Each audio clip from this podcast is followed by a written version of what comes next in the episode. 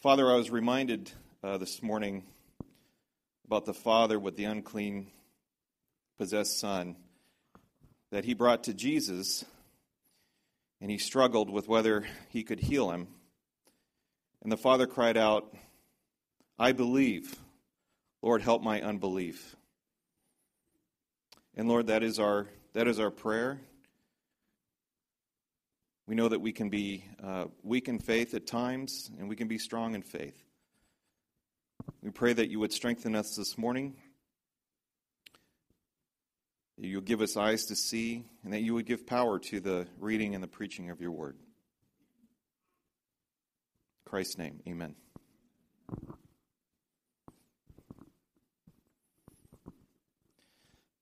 Now, faith is the assurance of things hoped for the conviction of things not seen. For by it the people of old received their commendation. By faith, we understand that the universe was created by the Word of God, so that what is seen was not made out of things that are visible. By faith, Abel offered to God a more acceptable sacrifice than Cain, through which he was commended as righteous, God commending him by accepting his gifts. And through his faith, though he died, he still speaks. By faith, Enoch was taken up so that he should not see death, and he was not found because God had taken him. Now, before he was taken, he was commended as having pleased God. And without faith, it is impossible to please him, for whoever would draw near to God must believe that he exists and that he rewards those who seek him. By faith, Noah, being warned by God concerning events as yet unseen, in reverent fear constructed an ark for the saving of his household. By this he condemned the world and became an heir of the righteousness that comes by faith. by faith, Abraham obeyed when he was called to go out to a place that he was to receive as an inheritance. As he went out, not knowing where he was going. By faith, he went to live in a land of promise, as in a foreign land, living in tents with Isaac and Jacob, heirs with him of, of the same promise. For he was looking forward to the city that has foundations, whose designer and builder is God. By faith, Sarah herself received power to conceive, even when she was past the age since she considered him faithful who had promised. Therefore, from one man, and him as good as dead, were born descendants as many as the stars of heaven, as many as the innumerable grains of sand by the seashore. These all died in faith, not having received the things promised, but having seen them and greeted them from afar and having acknowledged that they were strangers and exiles on the earth. For people who speak thus make it clear that they are seeking a homeland. If they had been thinking of that land from which they had gone out, they would have had opportunity to return. But as it is, they desire a better country, that is, a heavenly one. Therefore, God is not ashamed to be called their God, for he has prepared for them a city. This is the word of the Lord.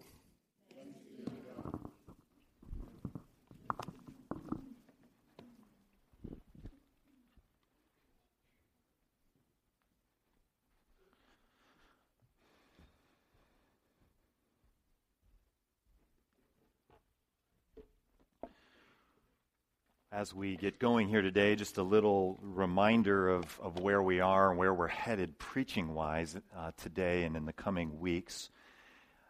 We normally, for those of you that are visiting here at Cornerstone, we normally preach straight through books of the Bible, and we have been in the Gospel of Mark for some time. And we've taken a break from that last week, and today and next week we'll have kind of standalone sermons. And then, can you believe after next Sunday, we begin Advent. Can you believe that? Yeah, Christmas decorations, those things are coming out. Uh, Advent meaning coming. We celebrate the first and the second coming of Christ in the season of Advent. So we're just a few weeks away. So a standalone uh, message today and next week. We'll pick up again in the Gospel of Mark um, in January of 2017. Well, t- what a week it has been. I mean, what a week. Uh, last Sunday, I don't think hardly anyone in our country thought that Donald Trump would be our president elect. I don't think he thought that he would be president elect. The polls didn't think that he would be president. The pundits, the talking heads on the news programs, did not think that he would be president elect. It has been an astonishing week, a surprising week, a stunning week with massive emotions in our country, with uh, protests, with people genuinely distraught. I was reading this morning in the Washington Post uh, another article about the distraughtness. This was of college students. One college student said his disappointment with Trump being president elect that he is experiencing a level of despair I have never felt in my life. We saw the images, if you've had the TV on at all, we saw the images of what went on in New York at the what was going to be the Clinton celebration. You probably heard that she scheduled her celebration party, election party, in a place with a glass ceiling. Did you hear that? So we have this dynamic of the first woman president not happening. And many people in our country incredibly distraught here. Do you love technology? I'm trying to get this to forward. I have just several pictures here that bring out uh, the emotion, the disappointment, uh, the, the anguish that many people, particularly in our state, but many, many of our neighbors and people that we know, and perhaps some of us here today even, uh, felt. It was an astonishing week. So, today's sermon, uh, I, I scrapped what I was going to do in a different standalone sermon this week. And as I came in Wednesday morning, and was talking with some of the women before women's Bible study, the Lord in our conversation kind of communicated to me, you need to preach a different message through these ladies primarily. And so we're going to hear from the Word of God uh, in Hebrews. We're jumping to Hebrews. We're going to look at just a short section of this passage. And my aim is for us to see how to respond to this election and really to all elections Christianly. How to respond. And so your Bibles are probably already open there to Hebrews chapter 11, but let's look. We're going to look at just a small section of Hebrews chapter 11 and talk about responding to this election Christianly. Now, what's been going on in Hebrews chapter 11? Just a quick summary. You, are familiar with many of you with this chapter. There's this list of, of these heroes of the faith, all of these different people. And then the author of Hebrews, we're not sure who it is, maybe Apollos, but it's we don't know for certain. He takes a step back and he makes some comments about all of these people. Look at verse 13 with me. It says all of these people were still living by faith when they died, or when they died in faith, however your translation puts it. It, it gives us this idea, this first sentence of verse 13, that all of these people were still on the journey when they died. They were living by faith. They had yet to arrive. They weren't there yet, but they were living by faith. And I want to say that we should ask the question and answer the question living by faith in what? Living by faith in whom? And of course, they were living by faith in the one true God, the God of history, the God of Scripture, the God of the Scriptures. They had, their faith had not yet become sight, but they were living by faith. They were living as works in progress in a journey on the way to a destination. This, this is coming out in this little paragraph in, in this first sentence in verse 13. Do you see that with me? Say amen if you see that. Do you see that? So we are like them if we are believers. We are works in progress. And our goal is that at that moment when we die, assuming we die before the Lord comes back, that we will be living by faith. And so, this may sound so uh, duh, but so obvious, but the object of one's faith is not the presidency, but Jesus. The object of our faith is not the Republican or the Democratic Party or its platform, but Jesus and his work upon the cross. This is the object of our faith. Now, this may sound so obvious. So let me try to flesh this out. What I mean here. Because if we go back to this, uh, uh, this man's expression on his face here, uh, I actually see myself here. I see myself in this man's shock and disappointment and fear. But for me, I have to go back to 1992 when I felt like that. Anybody with me? Remember when Bill Clinton was elected president? I, I hope you didn't feel like I did, but I felt like that.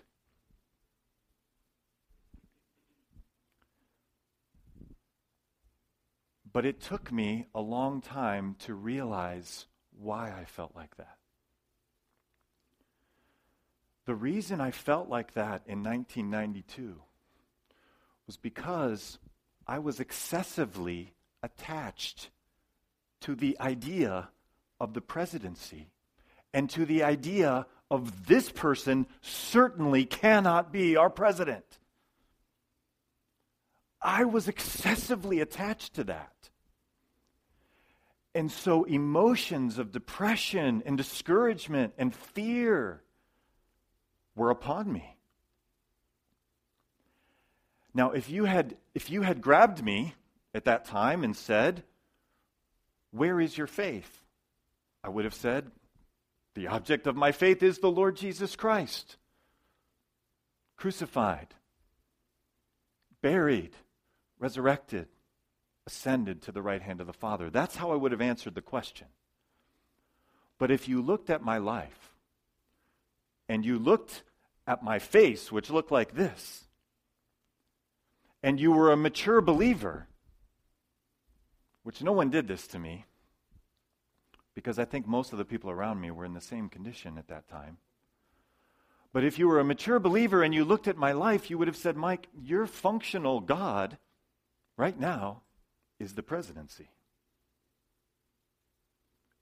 And you are freaking out, and you are responding like that because the object of your faith is not the person and work of Jesus, but something else. The Bible calls this idolatry. It wasn't until actually years later, from 1992, where I kind of grew in my understanding of the gospel and how regularly we need to apply the gospel to our lives and I needed to actually repent, not of who I desired or didn't desire to be president, but my excessive attachment to, to what I wanted in the presidency. I needed to repent of that. But I couldn't see that at that time. So, this incredibly obvious sentence the object of one's faith is not the presidency, but Jesus hopefully has some flavor and some depth and some something beyond the duh sort of experience. In my reading uh, in recent weeks, I've come across this man, David Foster Wallace. Anybody know this guy? He's a. Uh, I'd never heard of him before. I wouldn't expect you to know him. He's. I, am not sure if we would. We probably would call him a liberal. I'm not sure what we would, would call someone like this. He was an English professor. Uh, he gave a commencement speech at Kenyon College, not from a biblical perspective, but it is fascinating. Most commencement addresses, I mean, we know what they're for, right? I mean, they're just this, this compulsory thing you have to have at a graduation ceremony before you get to the thing where you hear your person's name that you want to hear, right? You got to sit through. Anybody been? Eh, eh, am I, eh, I mean, that, that's what most commencement speeches are. How long do we have to sit through whatever you can achieve your dream? You can be whatever you want to be. You know, you know, we sit through that because we want to hear our kids or our nephew or our grandkid's name read aloud. But occasionally there's a commencement speech that transforms that and becomes something great. And, and this particular guy's commencement speech did that. And it became a book. And it's on YouTube and it's all over the place. And it got into some of my reading. And so I looked it up. And I, I'm, I'm about to share with you sections of it. Some of you might bristle a little bit at the beginning because he's not coming from a, a biblical perspective, he's coming from a theistic perspective. But in this commencement, in this secular commencement speech, this guy nails idolatry. Listen to what he said in part in his speech. This is a secular guy, secular place. There is actually no such thing as atheism. There is not no such thing as not worshiping. Everybody worships. The only choice we get is what to worship. And the compelling reason for maybe choosing some sort of God or spiritual type thing to worship, be it JC, Jesus Christ, or Allah, be it Yahweh, or the Wiccan mother goddess, or the Four Noble Truths, or, let me pause here just in case you're a visitor, okay? Uh, obviously, this is not biblical here, right? Where he's coming from. So uh, we know that Jesus Christ is our God. Amen?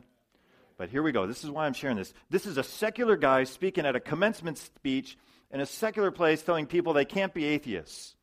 Everybody worships. And you might as well choose some kind of spiritual thing to worship. He goes on. He says there, there is, uh, be it Jesus Christ or Allah, be it Yahweh or the Wiccan Mother Goddess or Four Noble Truths, or some inviolable set of ethical principles, is that pretty much anything else you worship will eat you alive. If you worship money and things, if they are where you tap real meaning in life, then you will never have enough, never feel you have enough. It's the truth. Worship your body and beauty and sexual allure, and you will always feel ugly.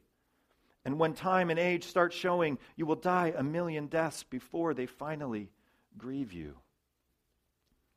Worship power, and you will end up feeling weak and afraid. And you will need ever more power over others to numb you to your own fear. Worship your intellect, being seen as smart. You will end up feeling stupid, a fraud, always on the verge of being found out. But the insidious thing about these forms of worship is that they're is not that they're evil or sinful, it's that they are unconscious they are default settings.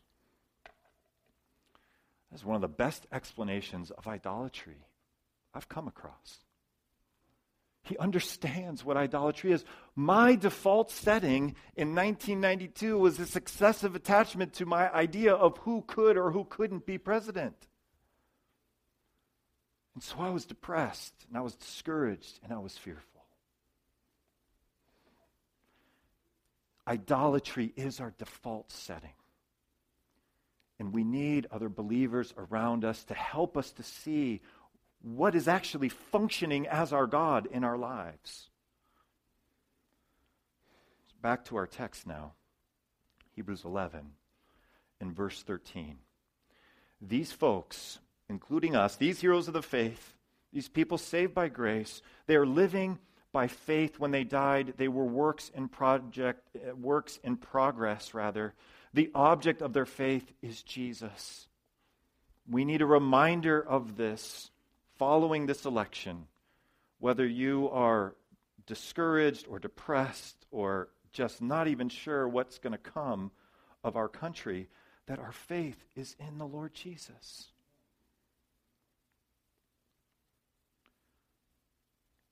Still in verse 13, it says, They did not receive the things promised. They only saw them and welcomed them from a distance. Uh, in my mind, I have the picture of Moses here. You know, he, he, he gets to see the promised land, but he doesn't get in. He doesn't get there. And this is the condition of the heroes of the faith. This is our condition. We are not there yet. We are not in heaven yet. We, we, we are not going to get there before the coming of Christ or before we die. But again, in verse 13, we see that, that they did not receive the things promised. They only welcomed them and saw them from a distance. This doesn't mean that we are not to change our society and our culture. It doesn't mean the fact that we haven't gotten there that we aren't to love our neighbors and to change the world around us. So I want to say, second of four points this morning, is that cultural renewal will not be complete in this world. And that's okay. Uh, this is uh, no surprise to you, but Donald Trump is not going to make America great again. Hillary Clinton was not going to make America great again. If we understand great greatness from a biblical perspective, it involves loving God and in servant kinds of ways, loving others and serving others. It is the power of the gospel that is going to make America great again. If it ever is great again. If it ever was great at any time. To whatever degree that America has greatness, it is attributed to the spreading of the power of the gospel of Jesus Christ.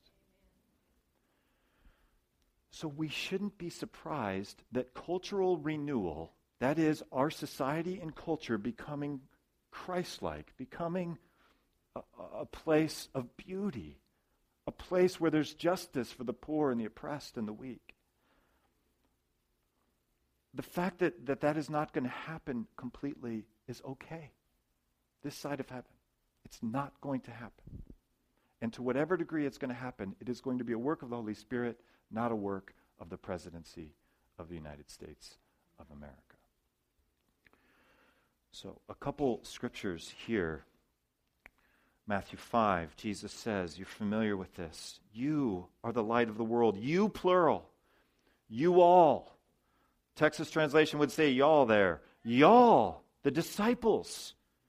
You, me, the disciples in Manhattan, the disciples in France, the disciples in Mexico. Mexico, right now, they are the light of the world. We are the light of the world. A city on a hill cannot be hidden. Neither do people light a lamp and put it under a bowl. Instead, they put it on its stand, and it gives light to everyone in the house. In the same way, let your light shine before men, that they may see your good deeds and praise your Father in heaven. Folks, I, am uh, patriotic in many ways. My grandfather fought in World War II, so I don't want this to be taken the wrong way. But I have to say, biblically speaking, that America is not the light of the world. France is not the light of the world. Mexico is not the light of the world. Uganda is not the light of the world. Jesus Christ living in and through his people through the power of the gospel is the light of the world. So we shouldn't expect the world to be godly. 1 Corinthians 5 brings this out. Paul writes there, we looked at this not many months ago. I have written you in my letter not to associate with sexually immoral people, not at all meaning the people of this world who are immoral. In that case, you would have to leave this world.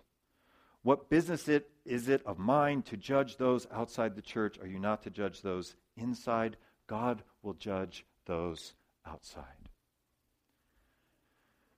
It is not our business to judge worldly politicians who do not love God with all of their heart, soul, mind, and strength.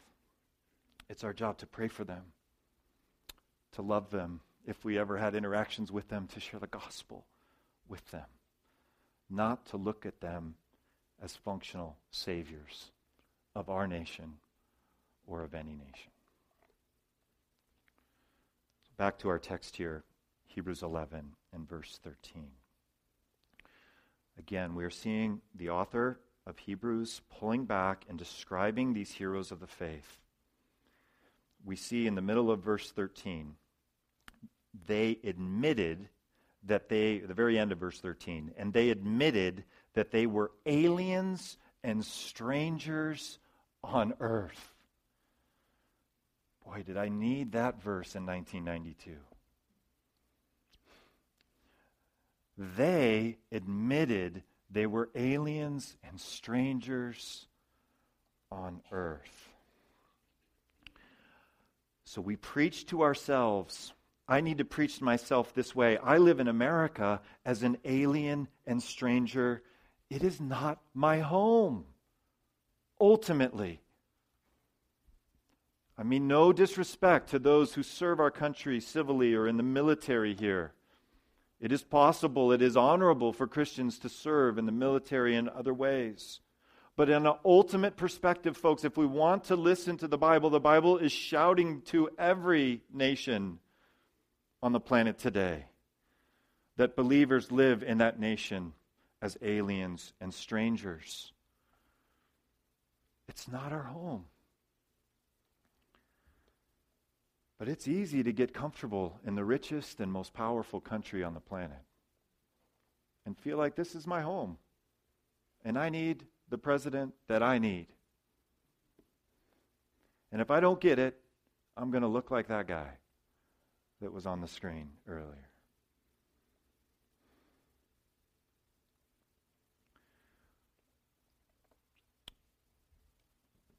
A couple authors, Hauerwas and Williams, or Will, Willimon, actually, his last name, write this about this idea of us being aliens on earth, believers.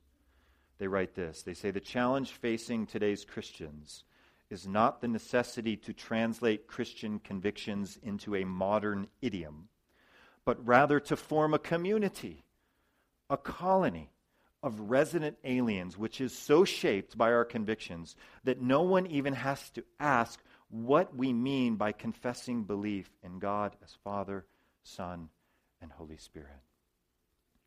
I don't know if you get what he's saying here. He's saying, the way I understand what he's saying here when he says, uh, the challenge facing today's Christians is not the necessity to translate Christian convictions into a modern idiom. What he's saying here is the, the, the, the reason the church is weak is not because we don't have Starbucks coffee in the foyer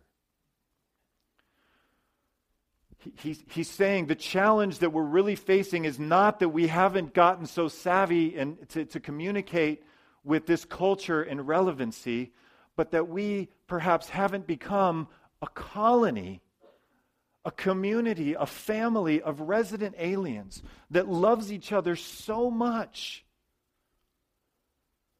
that we have meals together and that we help each other and that we love each other so much that no one has to ask, what does it mean to be a believer? Because they see us as this community, as a city on a hill, as a light.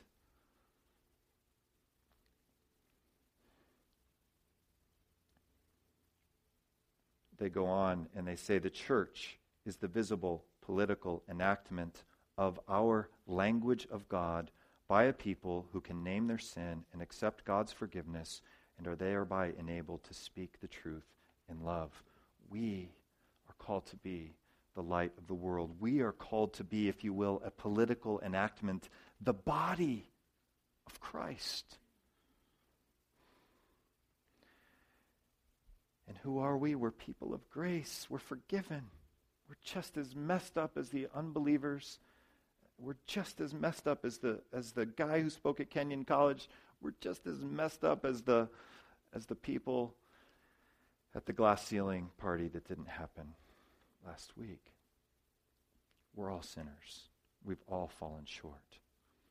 And so today, part of what the Lord is put on my heart out of His Word is to remind us to preach to ourselves that we are aliens and strangers in this world. And if we feel very comfortable here and that doesn't feel right, if you don't want to preach that to yourself, there's some soul searching that needs to go on. I hope there's conversation this week in small groups at dinner tables about this.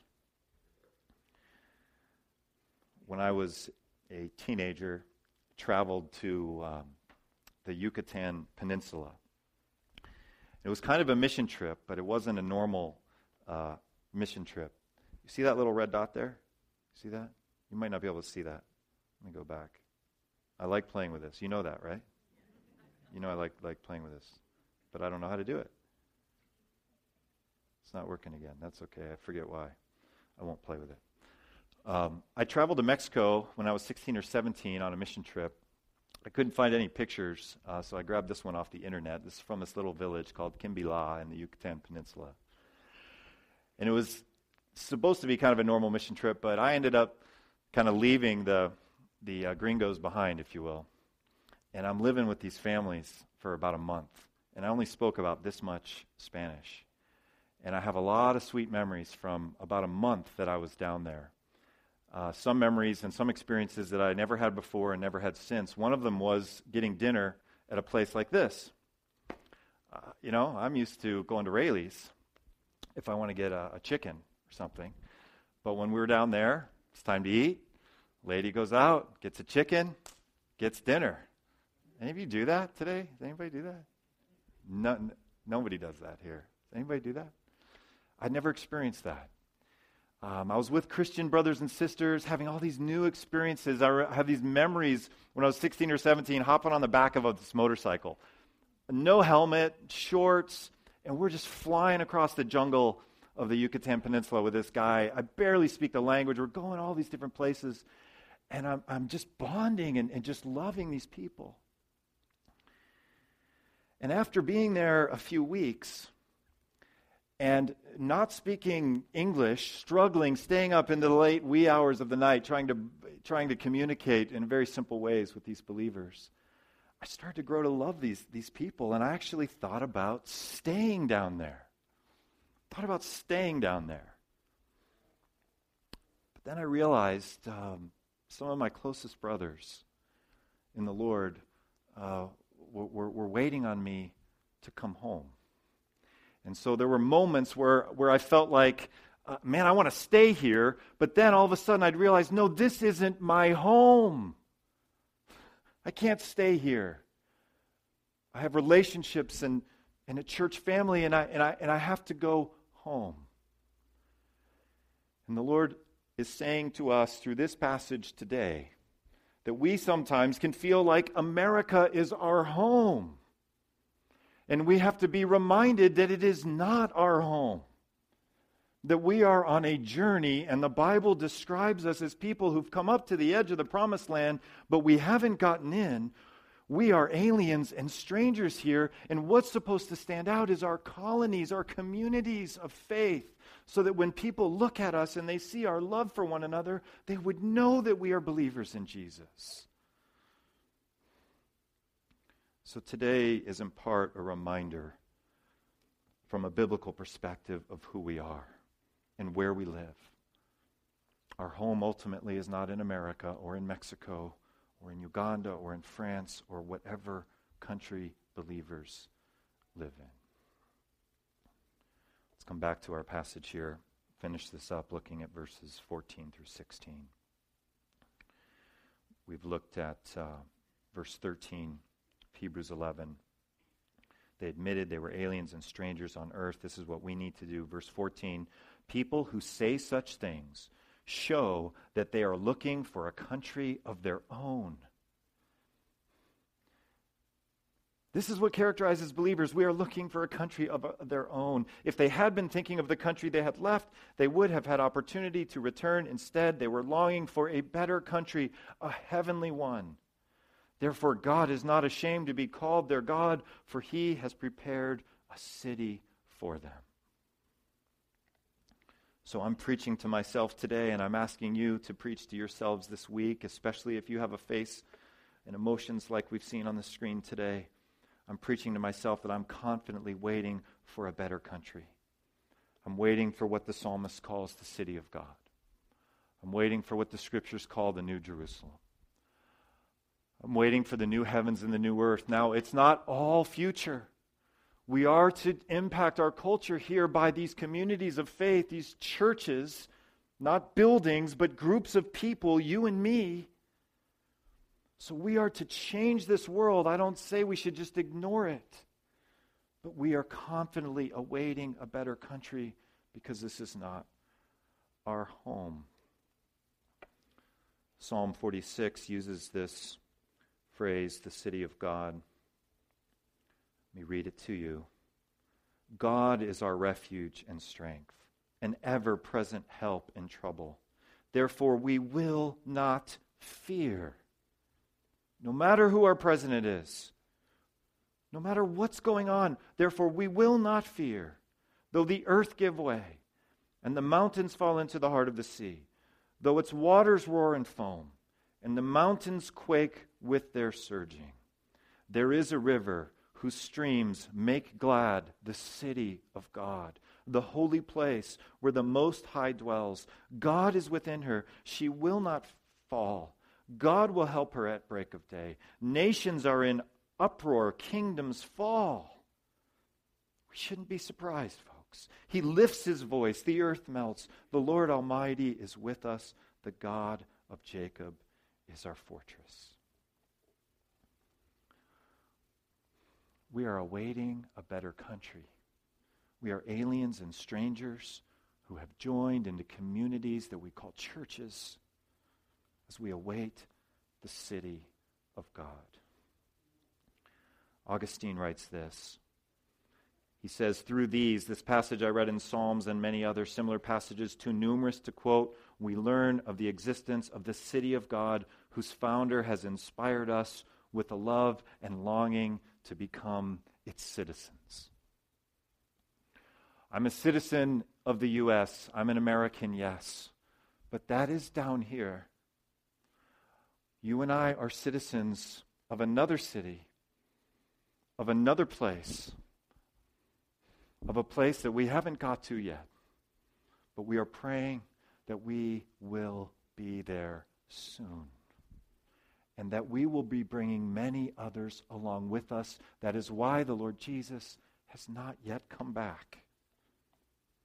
In my estimation, why it has been 2,000 years when he says, I'm coming soon because there are more resident aliens to collect and to gather into these communities, to be ready to be citizens of the new heavens and the new earth. We're longing for this new country, the city of God. Let's bow our heads and pray. Ask the Lord to help us on this journey. Father in heaven, it has been a, an astounding week in our country and in many ways in the world. Lord, I pray that you would give us, as believers, your perspective, the perspective of the scriptures of our place in the world. That one day you will make this world new. But in the meantime, Lord, it is a battle and it is a fight here. The evil one is strong and mighty, and we should not be surprised at trials and tribulations and presidents that we don't want. Lord, open our eyes, whether it's a presidency or whether it is something else that we might be excessively attached to in the place of Jesus and his kingdom. Open our eyes today. Lord, for those of us who maybe uh, know all of this and are not traumatized, Lord, help us to be compassionate to those around us who are and to love them and to give them a message of hope and of grace Lord, I'm thinking of young people like this man who said, a level of despair I have never felt in my life. He's feeling after this election. Lord, many of our neighbors are probably in that kind of a place. Help us to display the gospel, to share the gospel to them as we await our home country. We pray in Jesus' name.